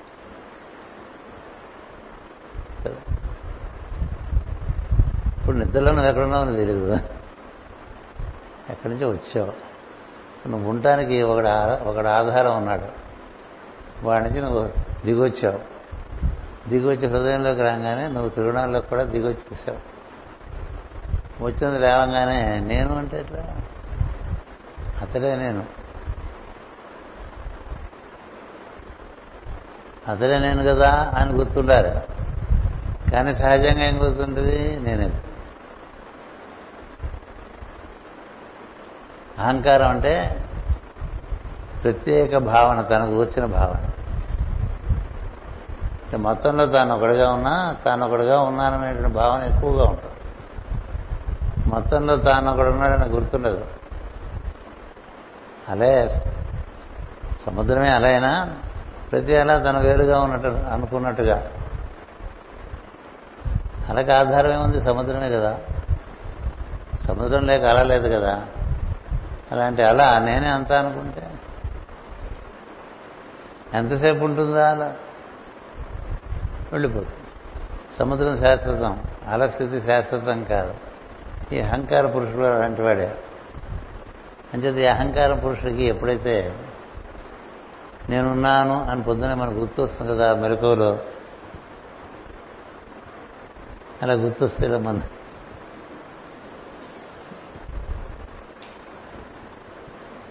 అప్పుడు మనలో నాకేం కావాలి అది మొదలు దరిద్రం కదా, డిజైర్. దాంతో పాటే ఉంటుంది, డిజైర్తో పాటే ఉంటుంది ఎవర్షన్. రెండు జంట. ఒకటి కావాలని ఉండేవాడికి ఒకటి అక్కర్లేదని కూడా ఉంటుంది. సృష్టిలో అన్నీ ఉంటాయి. నీకేం కావాలో చూసుకో, మిగతా దాన్ని ద్వేషించగా. అది కృష్ణుడిచ్చే రహస్యం. నీకేం కావాలో నువ్వు చూసుకో, అది నేను ఉద్ధరిస్తుందో అధోగతికి తీసుకెళ్తుందో దాన్ని బట్టి నువ్వు పోతావు. మిగతా విషయాల గురించి నువ్వు మాట్లాడు, కనుక నీకు సంబంధం లేదు. అది ఎందుకుంది, ఇది ఎందుకుంది, నీకెందుకు? అక్కర్లేనివన్నీ వస్తాయి మనసులోకి. నీకేం కావాలో నువ్వు చూసుకోవాలా అని చెప్పి కదా. యూ మైండ్ యువర్ బిజినెస్ అనో ఇంగ్లీష్లో. In minding your business you don't have to negate the rest. మనకి బాగున్నది గొప్ప, మిగతా అనేది తక్కువగా అనిపిస్తుంది. కృష్ణుడు అంటాడు, నా ద్వేషి నా కాంక్షతి అంటాడు. దేన్ని ద్వేషించక, దేన్ని అతిగా ఇష్టపడక, నీకు అవసరమైనదో నువ్వు చేసుకుంటూ పో. అంచేత ఈ కోరిక ఉండే చోటకి మనకేమవుతుంటే అవర్షణ వస్తుంది. ఈ కోరికలు కోరుకోవటం, కొన్ని కావాలనుకోవటం, కొన్ని అక్కర్లేదనుకోవటం, ఈ రూట్లో పడిపోవటం అనేది జరుగుతూ ఉంటుంది. అందుకని జీవుడికి ఆధారమైన అహంకారములకు సంకేతము. దక్షుడు దేవతల సృష్టిలో పనిచేయు అహంకారము కాగా, భరతుడు భరతవర్షమును జీవించే వారిలో అహంకారముగా పనిచేయను.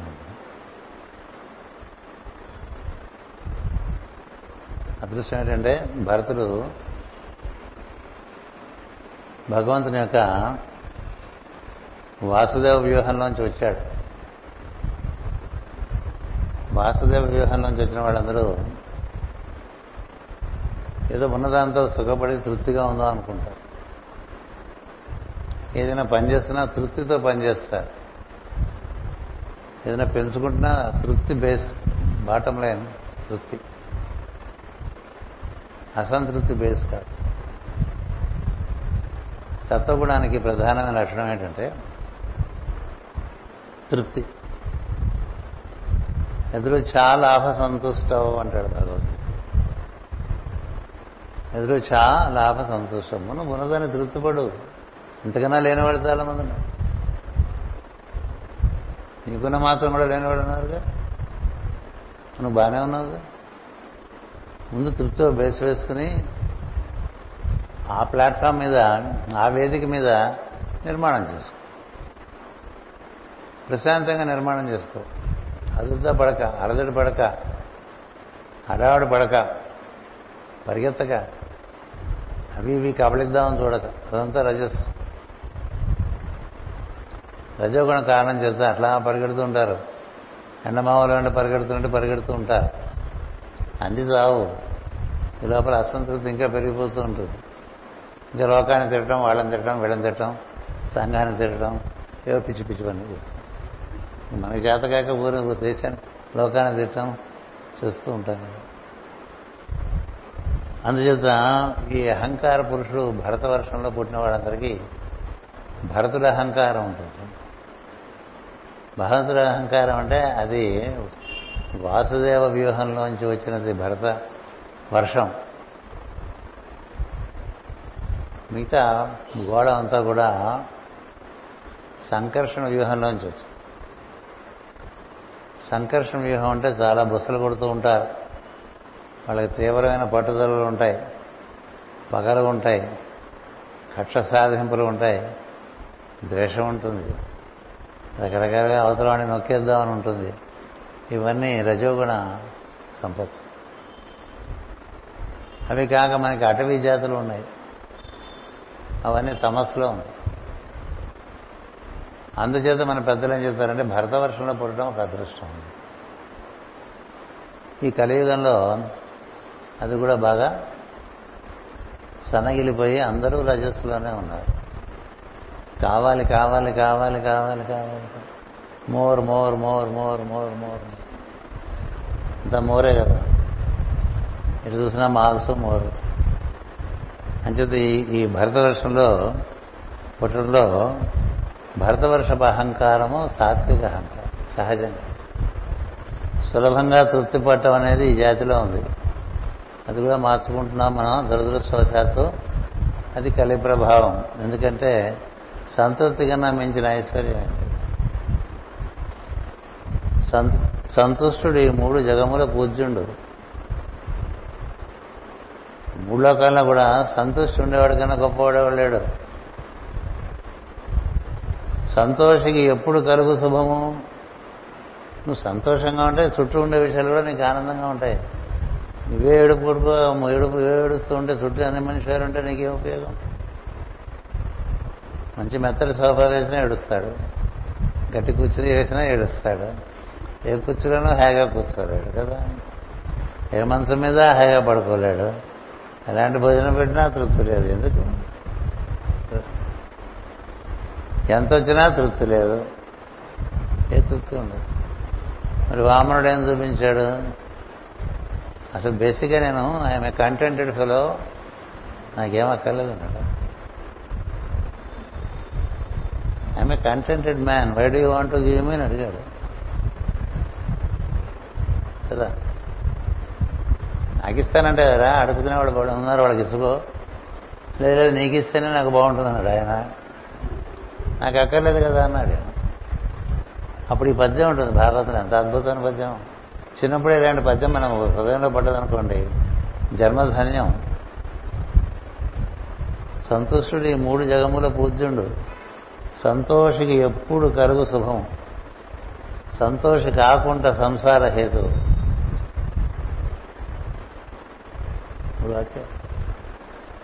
ఎవరు? బలిచక్రవర్తికి వామనుడు చెప్తారు.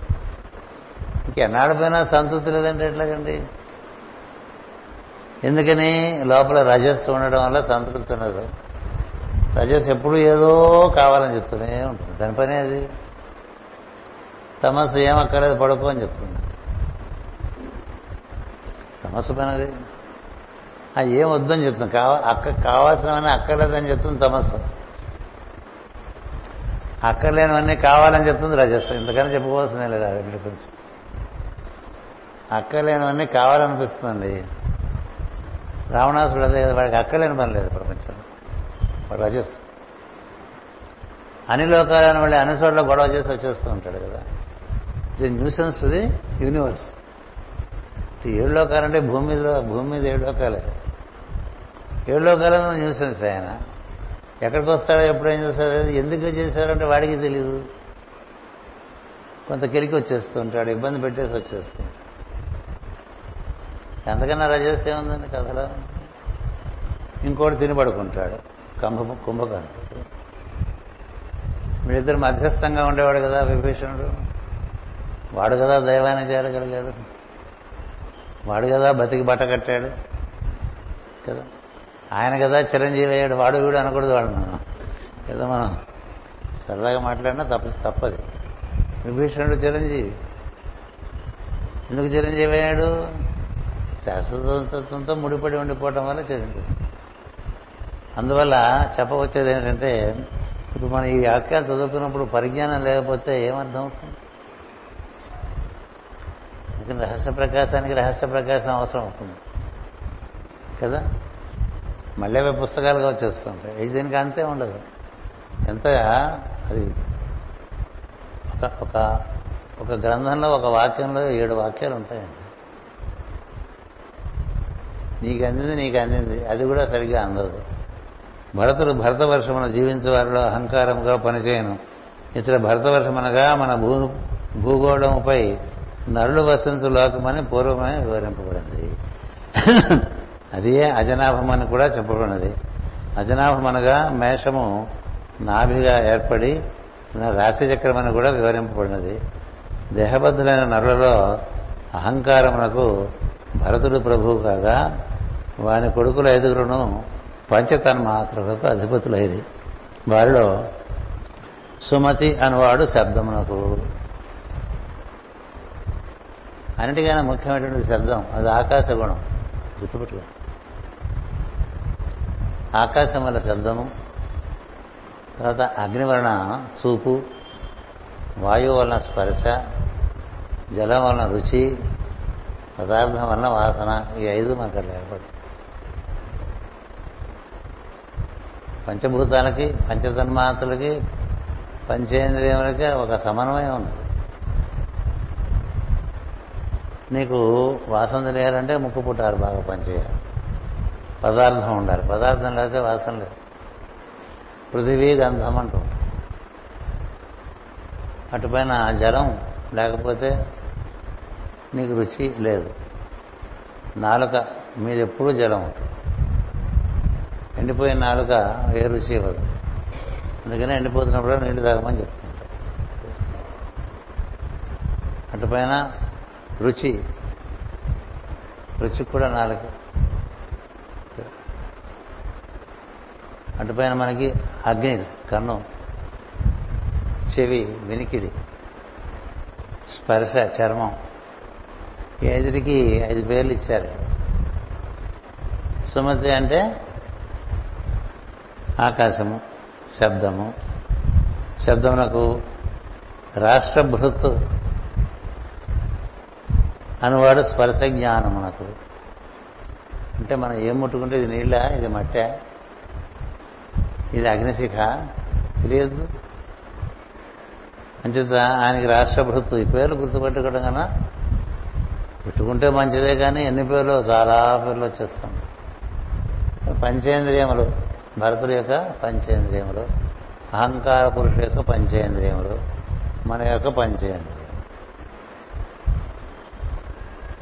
మన పంచేంద్రియంలో మొట్టమొదటి వినికిడి చెప్పారు. ఇక్కడ ఒక్క చోట ఒక్కొక్క ఆర్డర్ చెప్తారు. తర్వాత స్పర్శ జ్ఞానం చెప్పారు. స్పర్శ దేని వల్ల తెలుస్తుంది? వాయువు వల్ల స్పర్శ తెలుస్తుంది. వాయువు వల్ల స్పర్శ తెలుస్తుంది.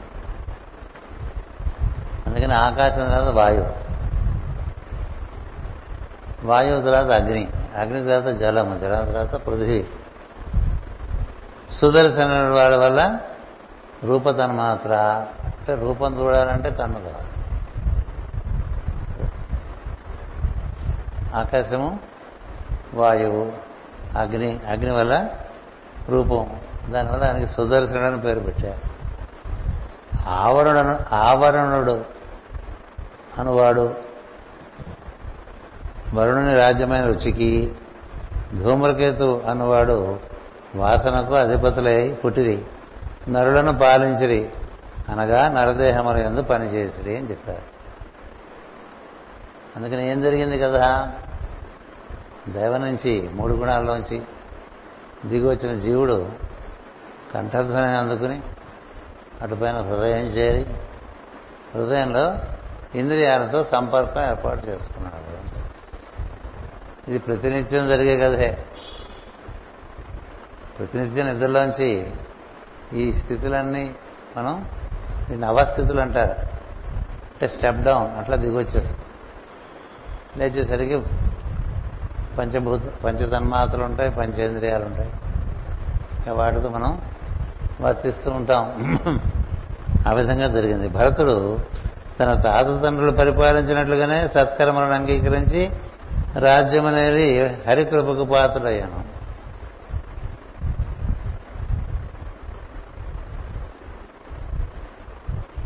మన ముందు వారు చేసినటువంటి, ముందు తరాల్లో వాళ్ళు అందించినటువంటి విలువైన విషయాలు, సద్విషయాలన్నీ కూడా మనం కొనసాగిస్తే మనం అంత తప్పిపోం సృష్టిలో. అహంకారం చేత స్వతంత్ర బుద్ధి ఒకటి వస్తుంది. స్వతంత్ర బుద్ధిని పెట్టు. స్వతంత్ర బుద్ధి అంటే అందరూ చెప్పినట్టు నేను ఎందుకు చేస్తాను, నాతో చెప్పినట్టు చెయ్యి. కొంత దూరం వెళ్ళిందా తెలుస్తుంది అలా కుదరదని. మనకి మూడు మా ప్రమాణాలు ఇచ్చారు.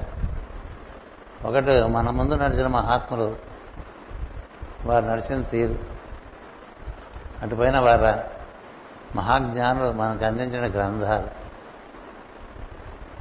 ఈ రెండు కాదనుకున్నవాడు మూడోదారి వాడిది. It's an experimental life.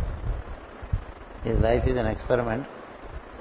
ఇప్పుడు ఈ ఊళ్ళో కొత్తగా విశాఖపట్నం వచ్చారనుకోండి, అక్కడ పై దేశాల నుంచి ఇలా రాధమాధవం రావాలంటే ఏదో దారి చూపించేది ఒకటి ఉంటే సెల్ ఫోన్ అయినా రావటం సులభం. నేనెవరు చెప్పింది ఏందో నేను వస్తాను అనుకున్నాను అనుకున్నాను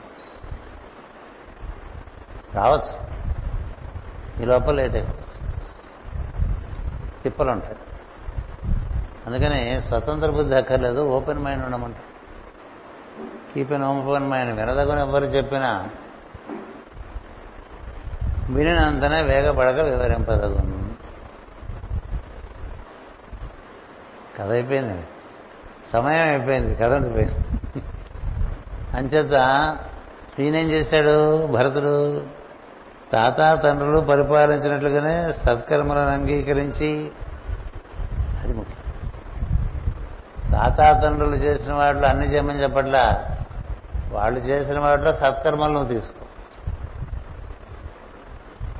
వాళ్ళేం చేశారు అనేది మనకి ముఖ్యం కాదు, వాళ్ళు చేసిన వాటిలో సత్కర్మలు ఏవో ఉంటాయి, ఏం లేకుండా ఉండవు. అవి అంగీకరించి రాజ్యం అనేది హరికృపకు పాత్రుడయ్యను అన్నారు. మనం పది మందికి పనికొచ్చే వాళ్ళ మీద భగవంతునికి ఆసక్తి ఉంటుందండి. ఇది చాలా శాశ్వతమైన సత్యం, అది శాశ్వతమైన ధర్మం.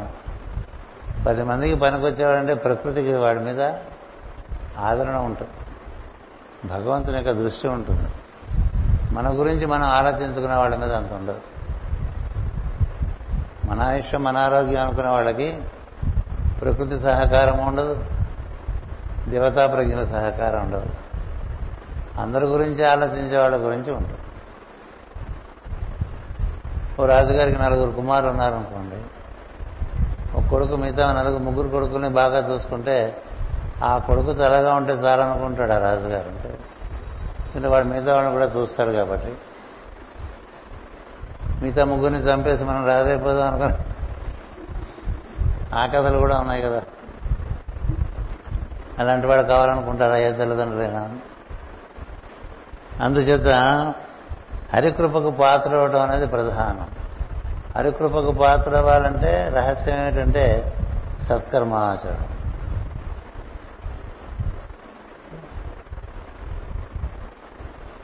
ఇప్పటికీ గురుగారి ఫోటోలు దేవుడి ఫోటోలు జేబులో పెట్టి తిరిగితే రాదు, పెద్ద పెద్ద ఫోటోలు పెడితే రాదు,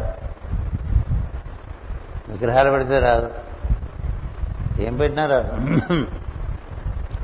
మనం మొదట్లో చెప్పుకున్నాం కదా, ఎంత తపస్సు చేశాడండి చతుర్ముఖ బ్రహ్మ దైవం కోసం పోయేస్తాను.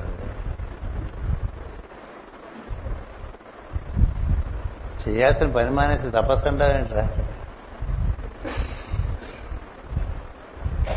చేయాల్సిన పని ఉంది అందుకు పంపించాను మర్చిపోయి నా వెంట పడతావేంటన్నాడు. అంతే కదా, చేయాల్సిన పని చేయకుండా గురువులు అంటే తిరుగుతూ ఉంటారు, ఏమొస్తుందండి? చేయాల్సిన పని చేస్తూ అప్పుడప్పుడు సూచనలకు గురువును కలవచ్చు కదా, లేదా మనోవికాసానికి కలవచ్చు. గురువులు చుట్టూ చుట్టూ తిరుగుతూ ఉంటే ఏం రాదు, గురువుల గురించి ఎవరికి ప్రచారాలు చేస్తుంటే ఏం రాదు. ఆయనకు అక్కర్లేదు ప్రచారం, ఆయన చాలా లోకాలు వ్యాప్తి చెంది ఉంటాడు. నీ ప్రచారం వాడికి పిచ్చి పిచ్చి ప్రచారాలను చేసుకుంటూ ఉంటాడు కదా. వాళ్ళు చూసేది వీడేమన్నా పనికొస్తే పని చేస్తున్నాడా పనికిరాని పనులను చేస్తున్నాడా అని, పనికొచ్చే పనులు చేస్తున్నాడా పనికిరాని పనులు చేస్తున్నాడా. గురువుగారి పేరు చెప్పుకొని పనికిరాని పనులన్నీ చేస్తుంటే ఇంకెంతకన్నా. ఇది కొత్త కేటగిరీ, ఈ కలియుగంలో కొత్త కేటగిరీ. ఓ చిన్న ఉదంతో చెప్పి మూసేస్తాను, కథ మొదలైంది సాగుతుంది రండి. లెడ్బెటర్ అని ఒక మహానుభావుడు ఉన్నాడు దివ్యజ్ఞాన సమాజంలో, చాలా గొప్పవాడు ఆయన. ఆయన క్రైస్తవ మతంలో చాలా ఉన్నతమైనటువంటి బాధ్యతలు వహించినటువంటి వాడు, ఒక బిషప్. ఆయనకి మేడం లావెట్స్కి రాసినటువంటి జ్ఞానం బాగా ఆసక్తి కలిగి మార్గంలోకి వచ్చేసాడు, దివ్యజ్ఞాన మార్గంలో. ఆయనకి రెండు మూడు సార్లు పరమ గురువుల యొక్క దర్శనం కూడా జరిగింది. సామాన్యుడు కాదు, థియోసాఫికల్ సొసైటీ పెట్టిన తర్వాత ఆ థియోసాఫికల్ సొసైటీ మెంబర్స్ అందరికీ కొంత బ్యాడ్జీలు తయారు చేయటం, చూసారు సంచులు తయారు చేస్తుంటాం, బ్యాడ్జీలు తయారు చేస్తుంటాం, ఏవో అవి ఇవి ఇస్తుంటాం, పెట్టుకురమ్మంటూ ఉంటాం. ఏంటి ఐడెంటిటీ అనమాట. అలా ఆయన ఒకరోజు అర్ధరాత్రి కూర్చుని చిన్న చిన్న రిబ్బన్లన్నీ కత్తిరించి గుండ్ర ఏవో కడుతున్నాడు కుడుతున్నాడు కుడుతుంటే ఒక ఆయన వచ్చాట. ఏంటి ఏం పని చేస్తున్నారని అడిగాట.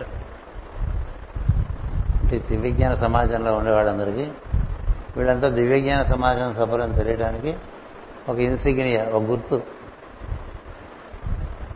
తయారు చేస్తున్నాను రిబ్బన్లతో. ఎవరు చెప్పారని ఎవరు చెప్పారని అడిగితే చెప్తే ప్రెసిడెంట్ చెప్పాలి కదా, పరమ గురు చెప్పారు పరమ గురు చెప్పారు అందుకని చేస్తాను. రేపొద్దున ఆయన చెప్పచ్చు, ఆఫ్టర్ ఆల్ ఈజ్ ప్రెసిడెంట్ కదా, మనకి అంతకన్నా పై విషయం కదా. ఆర్గనైజేషన్ వచ్చేసరికి ప్రెసిడెంటే కరెక్ట్ ఫాలో అవ్వాలి, పరమ గురువుని కదా. పరమ గురువు చెప్పారన్నాడు అండి. ఎవరో పరమ గురువు అని అడిగాడు ఆయన. జ్వాలాపూరుడు అన్నాడు. నేనేనా నేనేరా నేను చెప్పానా నీకండి. స్టన్ అయిపోయి పిచ్చి పిచ్చి వాగుడద్దు, పిచ్చి పిచ్చి చేతలద్దు, నీకు అప్పచెప్పిన పని చేసుకుంది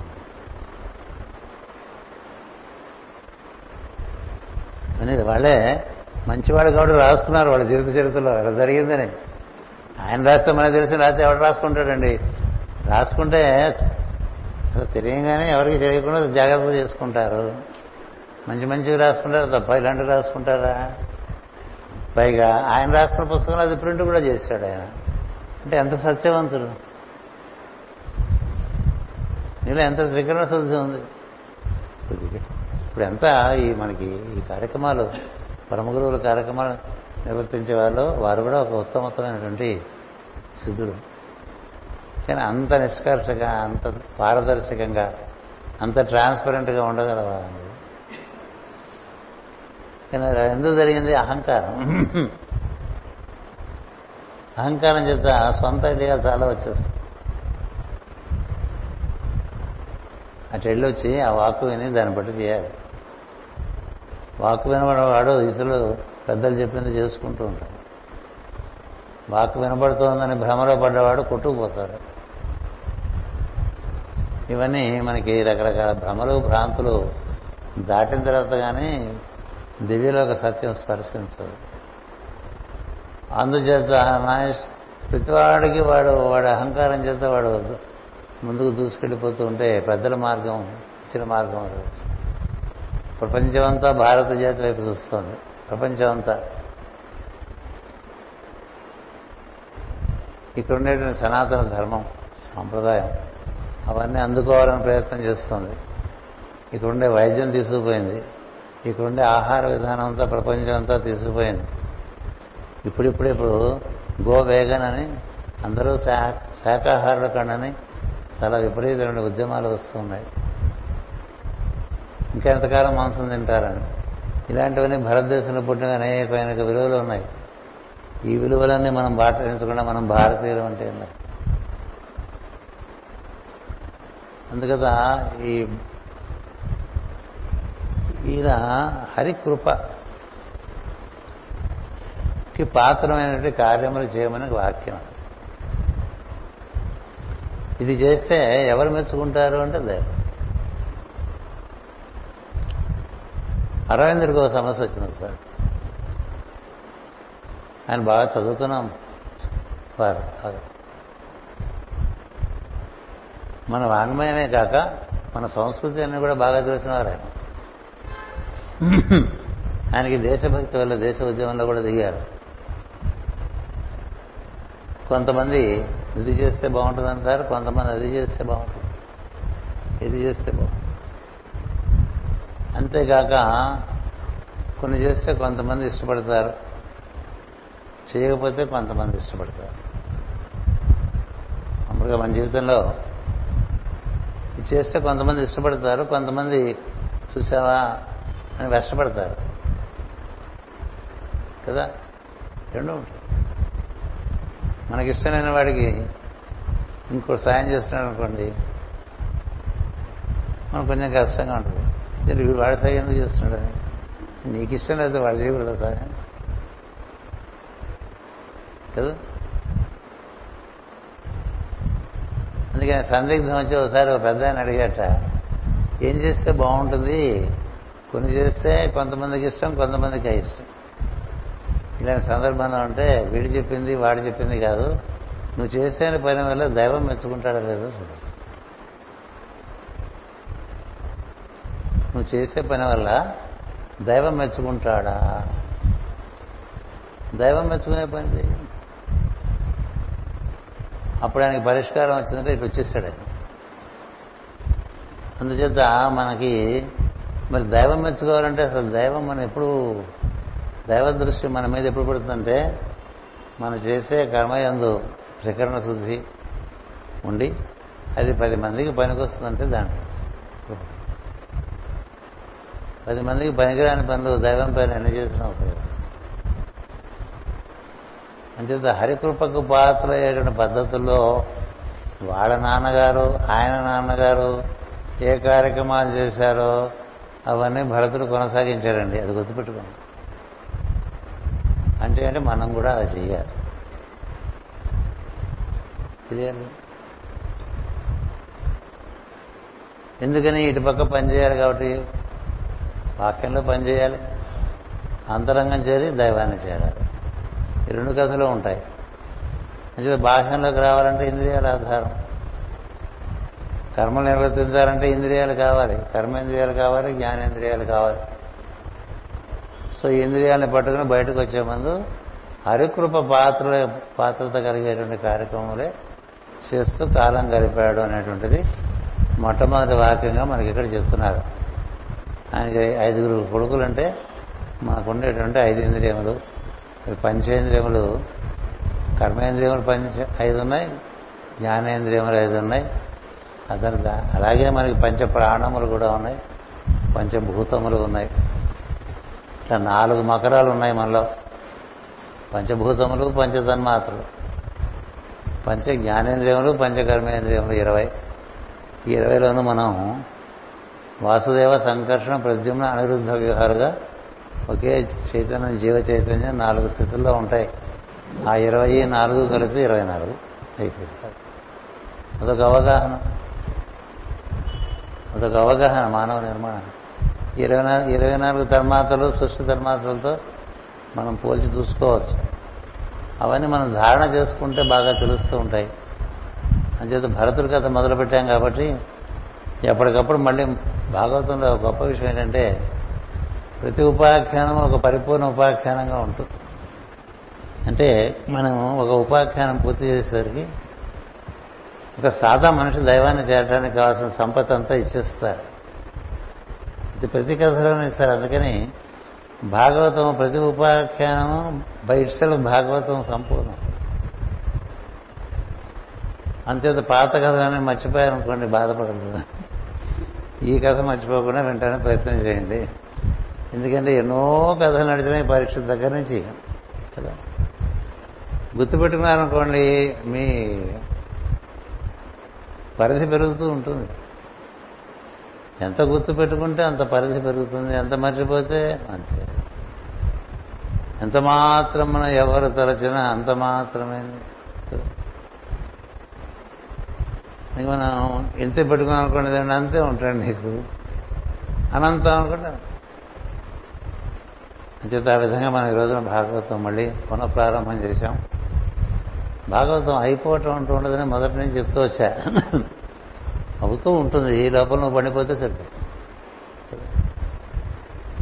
అది అయిపోయే లోపల మనం పండిపోయామనుకోండి ఇంకంతకన్నా కావాల్సింది. అంచేత ఆ మార్గంలో నడుస్తుంది. ఎప్పటి నుంచి నేను చెప్తున్నా కదా, తొంభై రెండులో మొదలుపెట్టాం. ఎన్నేళ్ళైంది లెక్క వేసుకోవడానికి ఉంది. ఇది ముప్పై సంవత్సరం నడుస్తుంది. ఎందుకంటే మనం మధ్య మధ్యలో చాలా కార్యక్రమాలు చేసుకున్నాం, చాలా చోట్ల తిరిగి వచ్చాం. ప్రతి ఆదివారం చెప్పలేదు. చెప్పినప్పటికీ నాకు తెలియవలసి మనందరికీ తెలియవలసింది ఏంటంటే ఒకటే ఎప్పుడు ధార ఉండాలి. అది చెప్పేసి ఆపేస్తా. నేను దేవుని బిడ్డను అనుకో, తప్పలేదు. వాళ్ళంటే మనం నవ్వుతాం తప్ప అందరం దేవుని బిడ్డలే. వీరు ఆల్ సన్స్ ఆఫ్ గాడ్, మమేవాన్సో జీవులు. దేవుడు అంతా వ్యాప్తి చెందినాడు, మనం అందులోకి దిగొచ్చి ఇరుకుపోయాం. అన్నిటి వ్యాప్తి చెంది ఉండటం ఒకటి, అన్నిట్లోనూ ఇరుక్కుపోవటం ఒకటి. మనం ప్రతి దాంట్లోనే ఇరుక్కుపోతాం. ఉద్యోగంలో ఇరుక్కుపోయిన వాళ్ళు, కుటుంబంలో ఇరుక్కుపోయిన వాళ్ళు, సంపదల్లో ఇరుక్కుపోయిన వాళ్ళు, పేరు ప్రతిష్టలో ఇరుక్కుపోయిన వాళ్ళు కదా. రకరకాల ఇరుక్కుపోటాలు ఉంటాయి. దేంట్లోనూ ఇరుక్కునేవాడు దైవం, అన్నిట్లోనూ ఇరుక్కునేవాడు జీవుడు. ఎందుకు ఇరుక్కున్నాడంటే వీడికి తెలియక ఇరుక్కున్నాడు. తెలుసుకుంటే అన్నిట్లోంచి బయటపడిపోవచ్చు. ఎందుకంటే వాడి కొడుకేగా వాడి దగ్గర చేరతాం, వాడు సాయం చేసుకుంటాడు అని ఒక ధైర్యం. ఆ మార్గంలో మూడు గుణాలకు దిగి వచ్చి పంచేంద్రియాలకు దిగిరావటం వల్ల మనకి ఎనిమిది ఆవరణలు ఏర్పడి ఉంటాయి. మనం తొమ్మిది, పది భగవంతుడు. పది భగవంతుడైతే తొమ్మిది మనమైతే మనకి ఎనిమిది ప్రకృతులు మనం నడిపిస్తుంటాయి. మూడు గుణములు, ఐదు భూతములు. మూడు గుణములు, ఐదు ఇంద్రియములు. మన త్రిగుణాలు మన ఇంద్రియాలు చాలు మనం శుభ్రంగా అష్ట దిగ్బంధనం చేసేస్తాం. ఆ దిగ్బంధంలో ఉండకుండా ఉండడానికి ఎక్కడి నుంచి వచ్చామో రోజు గుర్తించుకోవాలి. ఇది రొటీన్గా చేస్తుంటే లోపల చాలా అవలోకనం ఉండాలి. అవలోకనం. అందుచేత ఆ విధంగా భరతుడి కథ కూడా చాలా రమ్యంగా ఉంటుంది, చాలా కాలం సాగుతుంది.